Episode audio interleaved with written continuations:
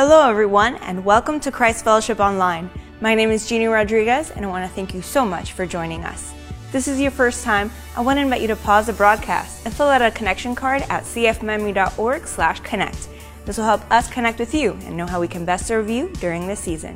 And now, a special message by Pastor Rick. Exodus 20, verse 1 And God spoke all of these words, saying, Thou shalt have no other gods before me. Thou shalt not make unto thee any graven image. Skipping down to verse 14. Thou shalt not commit adultery. We'll stop right there, grab a seat at all of our campuses, and I want to set this whole series up by sharing this with you. When I was a senior in high school, there was a guy in our town named Joe who I only knew casually. Joe and I were in the same grade, but Joe attended Rock Hill High and I attended Northwestern High. At any rate, on graduation day, Joe and a buddy of his got in a car and left Rock Hill, South Carolina, and started driving towards Myrtle Beach, South Carolina, to the coast. Now, slip into the scene because Joe was driving and he was headed east on Highway 151, I think it is, which is a narrow two lane road that leads to the beach. Now, we've all been on narrow two lane roads. You've felt that before. And as often happens on those narrow two lane roads, Joe got behind a slower car. Oh yeah. And he began to get impatient and more impatient. And so, so he decides he's going to pass this car. But folks, here was the tension. Here was the tension. There was a double yellow line right down the middle of the road. Now we all know what a double yellow line means. It means thou shalt not pass right here. Now, mind you, there are all kinds of lines in the road, right? There are white lines, yellow lines, uh, you know, curved lines, straight lines, double lines, single lines. But I don't even have to tell you, those lines are not there randomly. They haven't just been scattered there arbitrarily. No, all of those lines have a purpose. Specifically, they're there for direction and protection. Everybody say direction. direction. Everybody say protection. protection. Yeah. Now, stay in the story because that double yellow line is there in the middle of the road as, as, a, as a means of protection. And the double yellow line basically says, Thou shalt not pass right here. And why is that? Well, it's because you're in an area where you can't see what's coming in the other lane. In other words, you're in a curve and you can't see what's coming around that curve in the other lane. You're topping a hill like Joe was, and you can't see what's coming over that hill in the other lane. So the command is, thou shalt not pass right here. But folks, check this out. Joe decided to pass anyway. Joe decided to ignore the command. And so he shifted his car left into the other lane, to the lane of the oncoming traffic, and he floored it. But unbeknownst to Joe, a car was cresting that hill in that lane, and Joe slammed into it head on. Oh, yeah. And folks, the impact was so catastrophic that it drove the engine into Joe's legs, into the passenger's legs, and crushed their legs, broke their legs. And the impact was so decimating that it killed the other two passengers in the other car that Joe hit. Now, everybody lean in. Because, like I said, I don't, I don't really know Joe. But Rock Hill is a small town, and you hear things in a small town. And what I've heard over the years is that Joe lives with deep regret because he made a choice to cross a line. And in so doing, listen, listen, he wrecked the lives of 10 people. And he lives with regret of that. You know what regret is? Regret says, if only I hadn't crossed that line. If I only hadn't ignored that line, I wouldn't have wrecked the lives of four people. Now, let me turn a corner and bring that over to, the, to this series called 10 Ways to Wreck Your Life. Because, folks, the Ten Commandments are a lot like those guiding lines in the road. You know, those, those lines in the road, they're not, they're not put there to wreck your fun. They're put there to protect your fun. And just like that, and this is where we're going today, just like that, the Ten Commandments are not given by God to somehow wreck your fun. That's what a lot of people think. But God did not give the Ten Commandments to wreck your fun. Instead, and this is my proposition, listen to this. This is what I want you to walk out the door with today. God gave us the Ten Commandments to protect our fun and to protect your freedom and to protect your future. Let me say that again. God gave the Ten Commandments to protect your fun, to protect your freedom, and to protect your future. You might be saying, well, Rick, how are the Ten Commandments protect my fun, protect my freedom, and protect my future? Well, let's find out today as we crack the pages on the Ten Commandments. I want to give you three thoughts. By the way, how many of you have your listening guide at all of our campuses? Three thoughts. Today is going to come across a lot more like teaching than. Yeah, so you're going to need to lean into this one. I hope you'll take notes because this is so important for us. Three thoughts on the Ten Commandments. Here we go. Number one. The Ten Commandments were written by God Himself. Now, with that in mind, let's pick it up in chapter 31, verse 18. So move ahead a little bit. But here's what we read. When the Lord finished speaking to Moses on Mount Sinai, he gave him the two, yeah, the two tablets of the covenant law. That's the Ten Commandments. The tablets of stone inscribed by the finger of God. Everybody stop right there. Let me give you the sort of the backdrop on this text. To begin with, God had just delivered the Hebrew people from the Egyptian bondage. And as the Hebrew people are leaving that life of bondage, and journeying towards a life of freedom. As they're leaving that old land and headed to a new land, as they're leaving that old world and headed to a new world, God all of a sudden says, Everybody stop, stop, Moses, stop everybody. It's like God hit the pause button. And God summons Moses up to the Mount Sinai. And there he gives Moses the 10 commandments. And folks, what I love about the Ten Commandments is how God gave them to Moses. Listen to how he gave them. Listen to this, this, verse again. When the Lord had finished speaking to Moses on Mount Sinai, he gave him the, yeah, the two tablets of the covenant law, the tables of stone, watch this, inscribed by what? The finger of God. Now, everybody stop there. Listen to this. All other scripture was inscribed by men, specifically by apostles and prophets. In other words, every word in your Bible is originally written by men. Now, don't get me wrong, God inspired the Bible. God inspired every word of Scripture. The word inspired 2 Timothy 3.16, theopneustos means God breathed it out. It came from his heart. It came from his soul. It came from his spirit. It came from his breath. But as God breathed it out, he breathed it out to apostles and prophets and they wrote it down. And God so superintended the writing and so controlled the writing that the men wrote the very words right down to the little dashes called jots and tittles. They wrote it down exactly like God wanted it to be written. So that every book of your Bible, Matthew, Mark, Luke, John, Acts, Romans, 1 Corinthians, 2 Corinthians, Genesis, Exodus, Revelation, everything in between, every word of that was given by inspiration of God, and men wrote it down as God gave it to them. But, folks, when it came to the Ten Commandments, God did not assign that task to apostles and prophets. Instead, God wrote it with his very own fingers. And not only that, all other scripture was written on paper, was written on parchment, but not the Ten Commandments.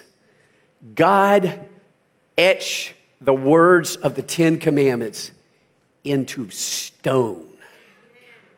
Into stone. The Word of God is forever, but God was giving us a visual that this will be forever and ever and ever. Folks, that alone makes the Ten Commandments fascinating. Amen? Yeah, but it gets even more fascinating because write this down as A and B. The Ten Commandments were written exclusively to God's children. To God's children.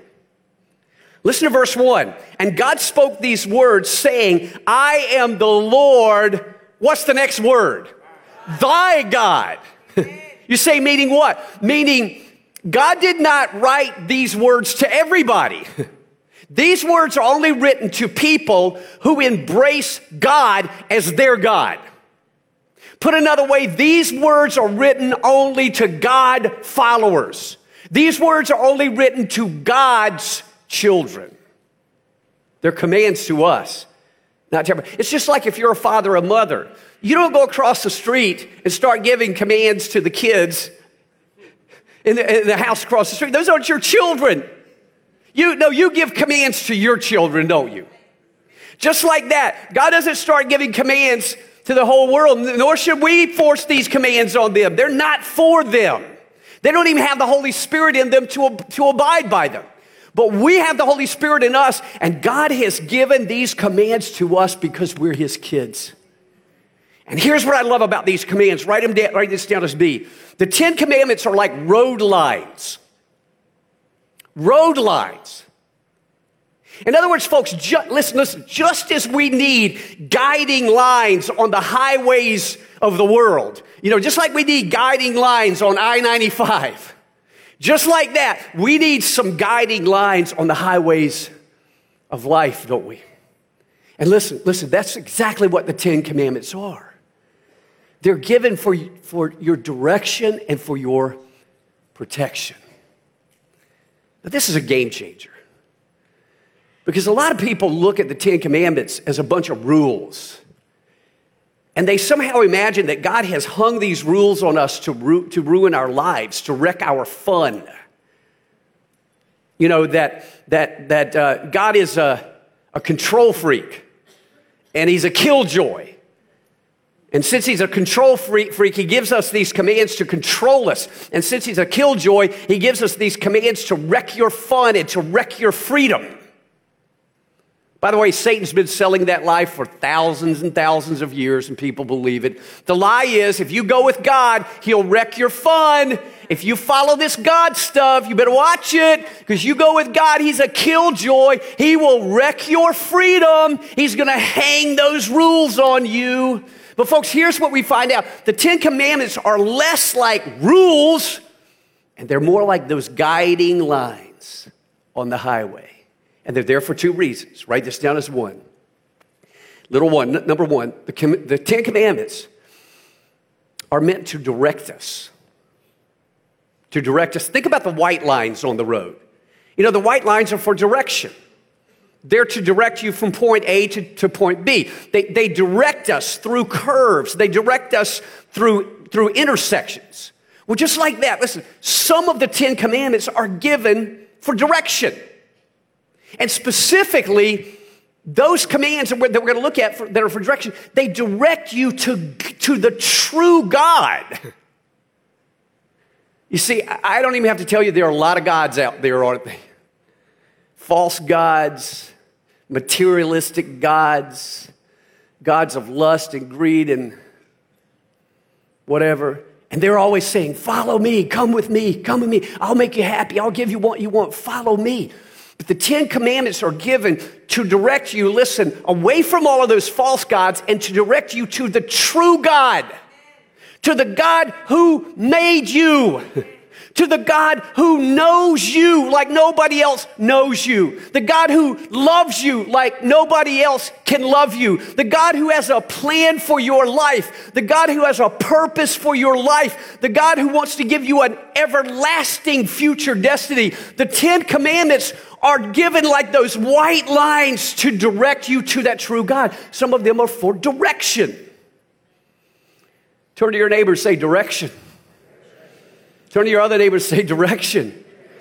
Yeah, but not only that, write this down as number two. Some of the Ten Commandments are meant to protect us. Everybody heads up. Because there are roads in this life that will lead you to a head on collision.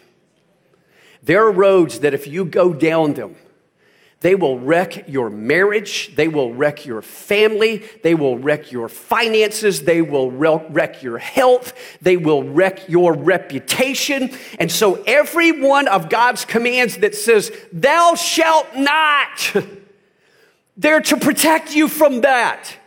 In other words, just like the, the yellow line down the middle of the road, the double yellow is saying, thou shalt not cross. Why did the highway department put that there? Because they're control freaks? Because they want to wreck your fun? No, they put them there because they want to protect your fun and protect your life. Listen, just like that, the commandments, thou shalt not murder. Thou shalt not commit adultery. Thou shalt not steal. Thou shalt not lie. Thou shalt not covet thy neighbor's house. Thou shalt not covet, covet thy neighbor's wife you know, thou shalt not work on the Sabbath. These commands are lines for us, folks. They are relational lines that God says don't cross. They are moral lines that God says don't cross. They're financial lines that God says don't cross. They're integrity lines that God says don't cross that line. Why? Because the lines are given by God to protect your fun, your freedom and your future. Hallelujah. Tell you what, hold that thought. I'm going to come back to it. Write this down as big number two. This is so important. The Ten Commandments are commands, not barriers. Let me say that again. The Ten Commandments are the Ten Commandments are commands, not barriers. And by that I mean the Ten Commandments read, Thou shalt not. They don't read, thou cannot. In other words, folks, God has not put a barrier around these commandments, these prohibitions, these restrictions, and, and says, you, you couldn't do that if you wanted to. I've built a barrier around these things. No, God has not put a barrier around them. Instead, God has, has drawn some lines. And God says, don't cross the lines for your own good, for your own sake. Don't cross the line, but listen, listen, you, you can cross the line.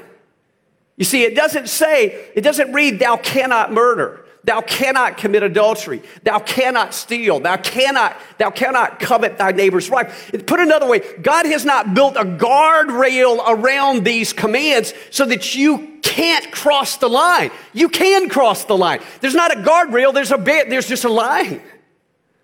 Think about the first command that God gave to the first two people. This is the very first command. I want you to think about that command for a moment. Here's the way it reads. And the Lord God commanded the, the man, commanded him, of every tree of the garden thou may freely eat, but of the tree of the knowledge of good and evil, thou shalt not eat of it, for in the day thou eatest of it, thou shalt surely die.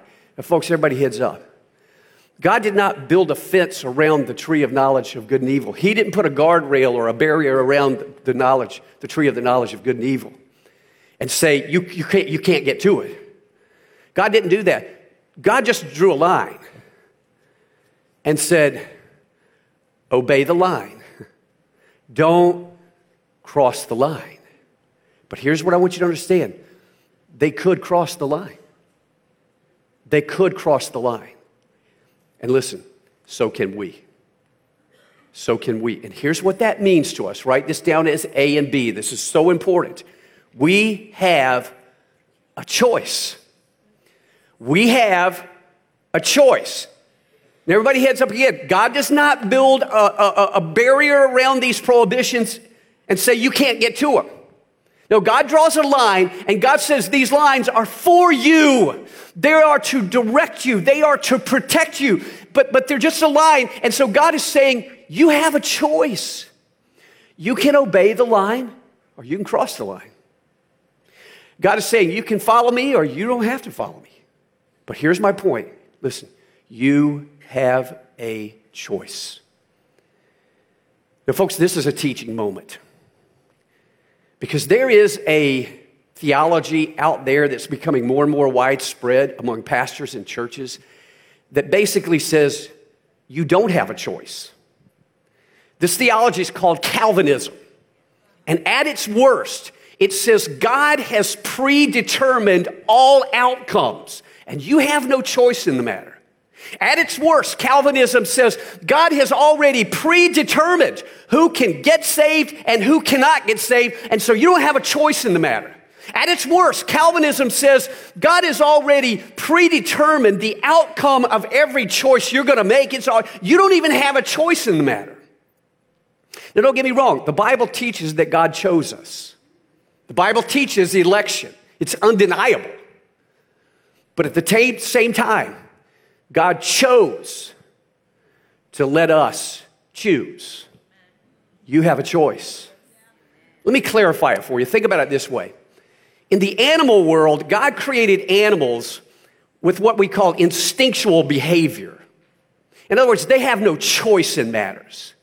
You know, a mama blue jay will always build the same kind of nest. And her mother won't even teach her how to do it. She has to build this nest. And she's going to build that nest. You know why? Because God pre-wired her brain to do it. The robin, the robin on the other hand, she will build a, another kind of nest. And she, she won't even get up one day and say, hmm, I think I better build a nest. She has no choice. She has to build the nest. The fox has to go to the den. The beaver has to dam up the creek. They've been pre-wired to do that. But listen, listen, when it came to you and me, when it came to human beings, God chose not to pre wire your brain. You have a choice. You have a choice. And this is what the Ten Commandments are all about. Write this down as B. This is so important. You see, God gives you a choice to obey the line or cross the line. But here's what you need to know choosing to obey leads to fewer regrets. Turn to your neighbor and say, fewer regrets. Turn to your other neighbor and say, fewer regrets. Yeah. Now think about it. When Joe faced the double yellow line, he had a choice. He could obey the double yellow line or cross the double line. Joe chose to cross that double line. And to this day, as I understand it, he lives with huge regret. Adam and Eve faced the tree of the knowledge of good and evil. And they had a choice. There was no barrier around it. They could obey the line or cross the line. They crossed the line and they lived lives of deep, deep, deep regret. Now, let me bring that over to you and me. Because you think about the people in your life, and maybe I'm talking to you, but you think about the people in your life who live with regret. You, you, you and I know it is always because they made a bad choice. They made a bad choice. And nine times out of ten, it's because they made a choice not to obey one of these lines. They made a choice to cross God's line. They crossed the line that says, thou shalt not commit adultery. They crossed the line of greed. They crossed the lines of lying. They, they crossed the line of hate. They crossed the line of becoming a workaholic and never resting. They crossed the line of wanting more and more and more, of coveting more and more of what they already had enough of. And they made choices that, that wrecked their lives and now they live with deep regret. Put another way, put another way, they brought it on themselves. You look at them and say they made a choice, they brought it on themselves. You see, folks, life will bring you enough heartache without you bringing it on yourself. But when you step across God's lines, and we see this all the time, people just, I'm going to do it. And they step across the line. And when they do, they wreck their lives, they wreck their families, they wreck their churches sometimes, they wreck their future, they wreck their reputation. And from that point on, they live with deep regret. So here's, here's the question. Here's the question How can we live lives of fewer regrets? Well, it begins by obeying the Ten Commandments, but write this down as number three. Here's where it all starts a life of fewer regrets begins with God. That's why, just right out of the chute, the first commandment says this You shall have, thou shalt have in the King James, no other gods before me. Now, folks, here's the idea of that. Write this down as A. Let me read, let me read the text one time before we do that. Thou shalt have, you shall have, no other gods. What's the next word? before me. Here's what that means. Write this down as A. God desires proximity with you, not just priority. God desires proximity to you, not just priority. In other words, the picture here is explicit, folks. Any God, any person or anything that you put before God becomes a God. But not only that, not only that, any person or anything or any sin that you put before God, here's even, even just as important.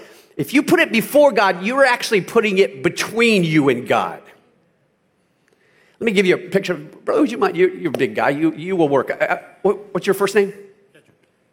Kedrick. Kedrick. Kedrick, you're going to get to be God for the day, okay? You're God. He's big enough to be God, right? I mean, look at me, look at him. I want to look like this one day. God, I'm just going to say, I want to look like Kedrick when I get to heaven. Anyway, Kedrick's going to be God. So this is God. And this is a God who made me.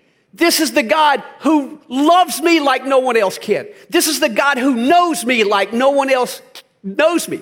This is the God who wants to walk with me and wants me to walk with him. This is the God who wants to speak into my life and wants me to talk to him. This is the God who has my fun, my future, my freedom in mind. He's my God.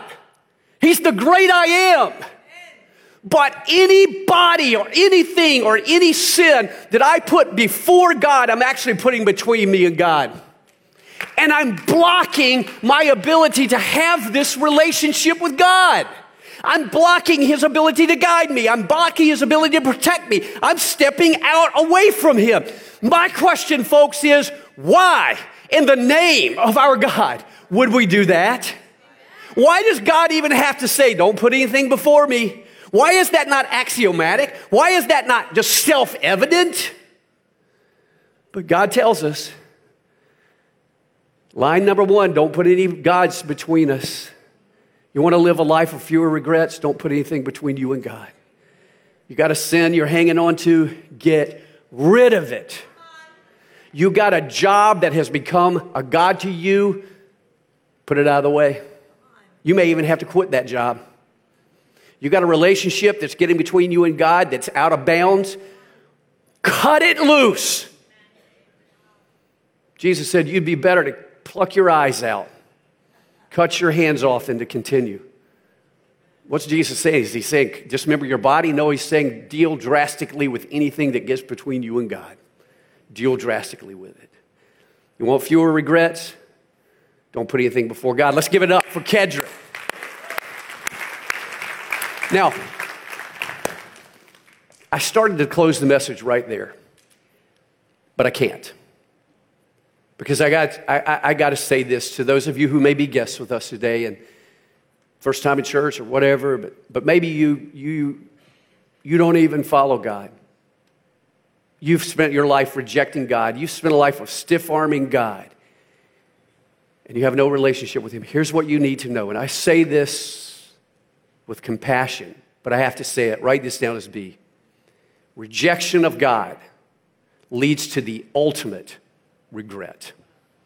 Rejection of God leads to the ultimate regret. This text says, You shall have no other gods before me. But if you're rejected, rejecting God, it's just saying, You shall have no other gods. That's where you need to go. That's where you need to stop. Because listen, if you reject God, listen, if you reject God, you have no other God but other gods. And let me tell you, most often your other God, other than the true God, you know who that God will be? It'll be you. It'll be you. You will become God of the universe. And you will then summarily begin to live your life to glorify you, not God. And you live your life to please you, not to please God. And maybe you do some great things. Maybe you help people, but I'm telling you, if you ignore God, if you neglect God, if you stiff arm God, I'm telling you, you're putting yourself on regret boulevard because you are headed for a life of regret that's unimaginable. Listen, this God that, that, that we're going to be talking about in the Ten Commandments, his name is Yahweh. Yahweh. And his name means the great I am. He's always been, he never has not been, and we're going to talk about that. But I'm telling you, this is not a God you want to cross. I, you know, we, this is so unpopular today in, in preaching. All preaching today is happy preaching. Happy, happy. But there's a part of the Bible, and there's a lot of the Bible, that says you don't want to reject this God. This is a God you don't want to ignore. This is not a God you want to neglect. In fact, Hebrews 2 3 puts it this way How shall we escape? if we neglect so great a salvation? How shall we escape the judgment of God if we neglect this great I am? Listen to Hebrews 10:31. It is a what? Fearful thing to fall into the hands of the living God. Now, listen, I want to close with this. You can make a lot of bad choices in this life and you can recover from them. In fact, our God is a God of recovery, isn't He? We even have a ministry in this church called recovery, celebrate recovery. Why? Because our God is a God of second chances, a God of third chances. He loves to give you a new start. But that being said, there is one choice from which there is no recovery. And that is when you make a choice to go through this life rejecting, ignoring, and neglecting an almighty God. There is no remedy from that. There is no recovery from that and you will die a death from which there is no recovery. And that will be that will be the ultimate regret. Because your thought will be if only I had followed God. If only I had have obeyed God. If only I had have trusted Christ as my Savior. You see, here, here's what I love. I'm, I'm, I'm going to take it back to a good side. The Bible says, How shall we escape? if we neglect so great a salvation. But then the Bible tells us how to escape, doesn't it? The Bible says, everyone who calls on the name of the Lord. Who does everyone mean? Everybody. It means you, no matter how far away from God you may imagine yourself to mean, be. It means you. God says everybody who calls on Him, on the name of the Lord, will be saved. it's that simple. You don't have to join anything. You don't have to sign anything. This is relational. It's personal. It's not religious in any way. It's relational, which is what God's all about. God's not about religion. He's always about a relationship. He loves you and He wants you to be with Him forever. And He says you can escape judgment by calling on Him. So why don't you do that, do that today? At all of our campuses, let's bow our heads and close our eyes. Every head bowed, every eye closed. Why don't you call on him right there where you're seated? You might say, well, Rick, I, I, you know, I don't know what to say. I don't. Well, listen, let me help you. I want to lead you in a prayer to God.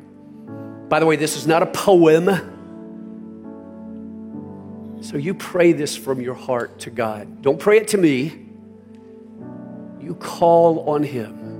and pray this prayer. Dear Heavenly Father, by the way, isn't that amazing? God, the great I am, says you can just call me Father. Jesus said, when you pray, pray our Father. So pray, Heavenly Father, my Father, thank you for providing the way to eternal life. Thank you for giving me a choice to choose. And Lord, right now, I choose you. Right now, I open the door to my heart, to my life, and I ask you to come in.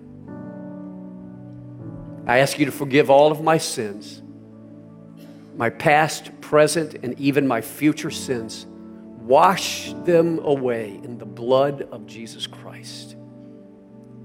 And I ask you to give me everlasting life. Lord, thank you for loving me, for caring about me. Thank you for your kindness, your compassion, your patience with me. And thank you for giving me eternal life. May I, from this day forward, spend the rest of my life following you, loving you, and being loved by you. In Jesus' name I pray. Amen. If you want to take your next step as a believer, we want to hear about it. Let us know at cfmiami.org slash connect and filling out a connection card. We want to thank you so much for joining us. We love you and God bless.